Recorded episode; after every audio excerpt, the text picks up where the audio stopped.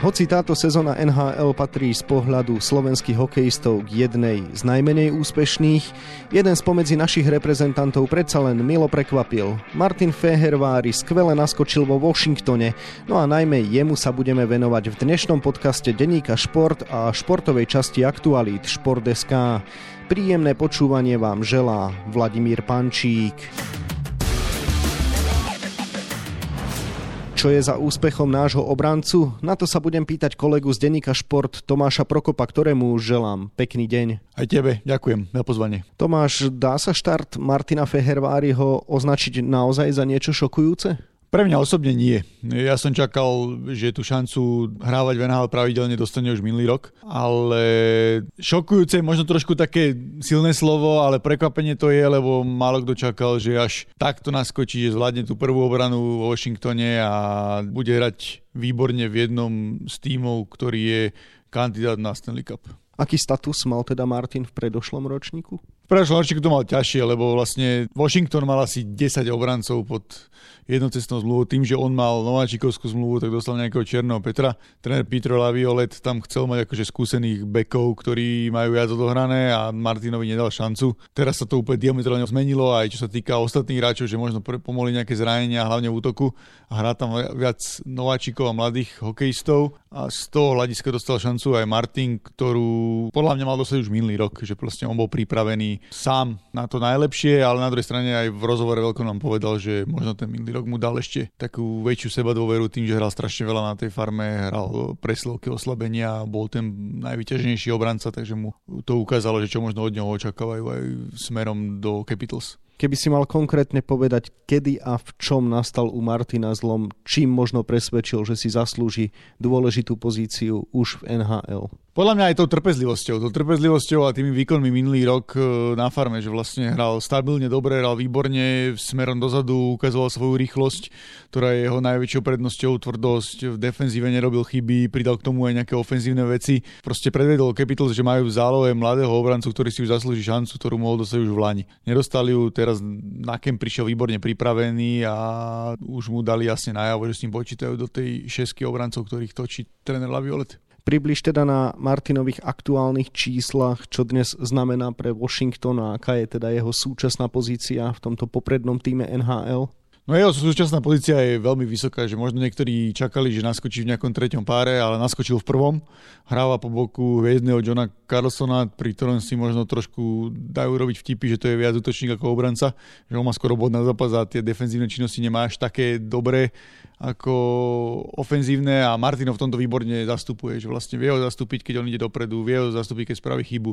Vie mu korčulovaní stačiť v tých veciach, takže hráva v priemere okolo 19 minút, patrí k tým stabilným členom obrany, nastupuje v oslabovkách, zblokuje veľa striel, rozdáva bodičeky, aj sám nám povedal, že je dobitý, ale šťastný dobitý a šťastný. Môžeme povedať, že mu k tomuto statusu pomohol aj Zdenochára, respektíve, že odchod nášho hviezdneho a dlhoročného obrancu NHL do New York Islanders mu tak povediac vydláždil cestu do zostavy Washingtonu? Opticky to tak vyzerá, že vlastne odchodom Zdenocháru sa jedno miesto v tej obrane uvoľnilo ale Zdeno hrával celú sezónu v treťom obranom páre a Martina nastupuje v prvom, čiže nie je to úplne tak, že mu uvoľnil to miesto, ale áno, opticky to tak vyzerá. Môžeme dnes bez okolkov povedať, že Martin Fehervári je už najlepší slovenský obranca? To asi nie, predsa len Erik Černák je dvojnásobný víťaz Stanleyho pohára a bude aj teraz najlepší hokejista roka. Myslím si, že vysoko sa umiestní zaslúženie aj v športovcovi roka. Erik je momentálne náš najlepší obranca na svete, aj v NHL, asi aj náš najlepší hokejista, aj keď túto sezónu má zatiaľ smolu, lebo trápia zranenia že druhýkrát pauzuje pre zranenie, ale Martin mu dobre sekunduje a máme takú výbornú dvojičku aj na dlhé roky do reprezentácie, čo sa týka elitnej obrany z NHL. Situáciu Martina si rozoberal aj s Ľubomírom Višňovským, ako naša bývalá hviezda NHL hodnotí Fehio vstup do profiligy. Hodnotí ich veľmi pozitívne, lebo Višňa Martina pozná ešte z majstrovstiev sveta do 18 rokov, čo bolo na Slovensku. Tam on robil konzultanta pri tom týme, čiže ho videl, ako sa zlepšuje. A Višňa proste povedal na rovinu, že v 22 rokov je to komplexný hokejista, ktorý nemá slabiny. Ernest Bokroš trošku povedal, že mu pripomína Višňu v niektorých veciach, hlavne tým korčulovaním, že to má Martin výborné. Nie je možno taký ofenzívny, ako bol Višňa, ale Zase samotný obranca Višňovský povedal, že on vidí v ňom aj tú ofenzívnu časť, pre neho to je ofenzívnejší obranca, že nie je to obranca pre tretí pár. Čiže len Washington je strašne nabitý, čo sa týka tých ofenzívnych obrancov a plus, že tam je Alex Ovečkin a hrajú na štyroch útočníkov presilovku, tak je ťažké sa pre tam dostať. Vyšňovský v tomto na rovinu povedal, že mal by dva roky vytrvať a on ho vidí potom v budúcnosti aj v presilovke.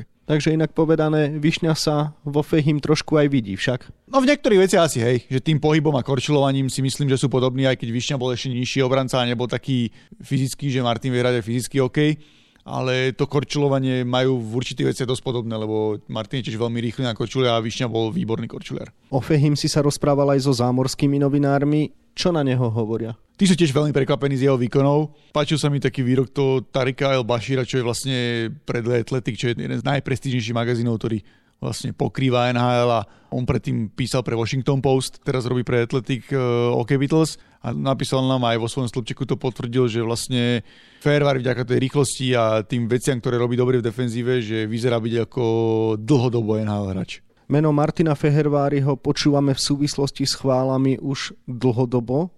Bolo v jeho prípade aj v juniorskom veku jasné, že to dotiahne do NHL? To je vždy ťažké odhadnúť, lebo jasné sa nedá povedať, boli aj väčšie talenty, ktoré proste sa predpokladalo, že to do, do profiligy dotiahnu a nakoniec sa tam nedostali. Ale u neho bola taká cížiadosť a poctivá práca a išiel ten krok po kroku, že postupne robil tie dôležité kroky k tomu, aby sa presadil až do zámoria a veľa zohrala aj trpezlivosť a príprava k tomu, že každý rok možno aj v tej letnej príprave niečo nové pridal a napredoval aj v reprezentácii, kde debutoval už 18 rokov na majstrovstvá sveta tomu všetko pomohlo k tomu, aby sa z toho vyskladala nejaká mozaika to, na ktorej konci NHL. Čím Martin vynikal v mladom veku a môžeme za jeho progresom vidieť aj systematickú prácu v našej mládeži? Nepovedal by som, že úplne systematická práca, lebo on je práve ten eh, hráč, ktorý vlastne išiel proti systému, alebo nie že on, ale ale hrával za Svište, ktoré hrávali Českú ligu a hrali v strašne veľa turnajov a bolo tam veľa šikovných chlapcov z Bratislavy, spomeniem Filipa Krivšika, Adama Ružičku, Maxima Čajkoviča. A tomu pomohlo napredovať a niekam sa posunúť, čiže nie je úplne nejakým produktom systematické práce našej na že skôr je produktom jeho otca, ktorý, ktorý proste vlastne obetoval veľa času a peňazí tomu, aby mu pomohol čo najlepšie sa niekam dostať a vyrasť. Svište samozrejme dali Martinovi Fehervárimu veľa, ale nemohol sa v nich rozvíjať do nekonečna, no a on si vybral pre svoj rozvoj švédsku cestu. Takže v čom mu to pomohlo? Pomohlo mu to v takom profesionalizme a sám mi povedal, že už na prvom tréningu vo Švedsku videl, že vlastne nejaký tam je úplne iný prístup ako u nás, že vlastne nejaký tréner napríklad odíde z ľadu a dá im robiť nejaké cvičenia, tak tí chlapci robia ešte navyše veci, že u nás každý to chce len oklamať väčšinou. Neviem, ako to je v tejto mladej generácii, ale čo si ešte ja pamätám, keď som športoval a tieto veci, že každý chcel možno oklamať tieto veci a Švedi majú úplne iný prístup. A Martin tam presne zapadol týmto svojou poctivosťou a tým svojim tréningom a prípravou a proste robil postupné kroky roky, že vlastne išiel z tej juniorky do druhej švedskej ligy, kde už v 18 hrával pravidelne, potom dostal šancu v HV71 vo švedskej elitserii, kde odhral sezónu a, a tomu veľmi pomohlo k tomu, aby sa presadil do zámora, lebo predsa o švedskej lige sa hovorí, že je najlepšia pre tých mladých hráčov a najbližšie sa približuje k tomu, čo sa hrá v Amerike. No a aký bol potom pre neho presun zo Švedska do zámoria? Bolo to náročné alebo v podstate plynulý proces? On sám hovorí, že asi bol, ale na tých jeho výkonoch, keď si človek pozrie, ako aj naskočil do AHL, tak to nebolo to podľa mňa až také náročné, lebo predsa len mal za sebou už dva svetové šampionáty, mal za sebou švedskú druhú prvú ligu a AHL nie je lepšia liga ako švedská najvyššia súťaž, čiže len si musel zvyknúť na možno iný štýl, už je klzisko,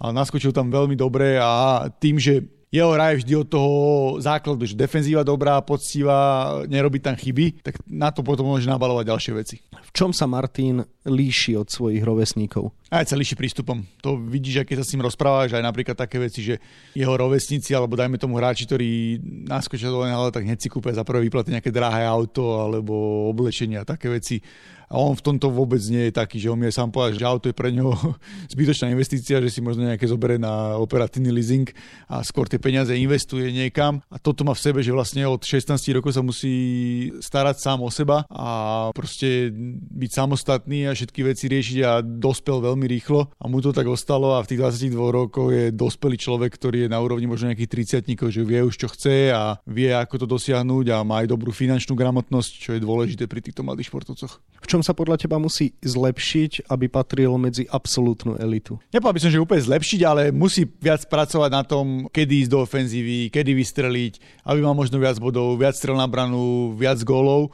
To všetko príde vekom a dnes už obranca čisto defenzívny skoro ani neexistuje. Že od každého obrancu sa čaká, že aby podporoval útok, aby vedel nájsť ten správny moment, kedy podporí útok, hlavne v tých prvých dvoch pároch, že nemôže len zabetonovaný stáť niekde na modrej čiare. Ale toto mu všetko ide a je to tej trpezlivosti. Myslím, že Luboň Vyšovský to perfektne vystihol tým, že musí vydržať a musí byť trpezlivý a od tie dva roky možno dostane šancu aj v tej presilovke, ktorá je veľmi nabitá vo Washingtone, lebo je jedna z najlepších v NHL a hrajú len na jedného obrancu a tam je ten spomínaný Carlson, ktorý má bod na zápas. Akú budúcnosť ty predpovedáš Fehimu? Veríš, že očaká NHL naozaj veľká kariéra, trebárs ako toho spomenutého Ľuba Višňovského? Bolo by to perfektné, keby sa to podarilo a keby mal podobnú kariéru. Je to ešte veľmi skoro, takto hodnotiť, lebo predsa len je to najnáročnejšia súťaž sveta a všetko sa tam môže zhodne na deň zmeniť, že sami vieme, že hráč, ktorý možno hral prvé, druhé lajny, tak potom zrazu vypadol a išiel možno až na farmu a tak ďalej. Ale on má všetky predpoklady na to, aby tá kariéra bola minimálne 10 a viac ročná.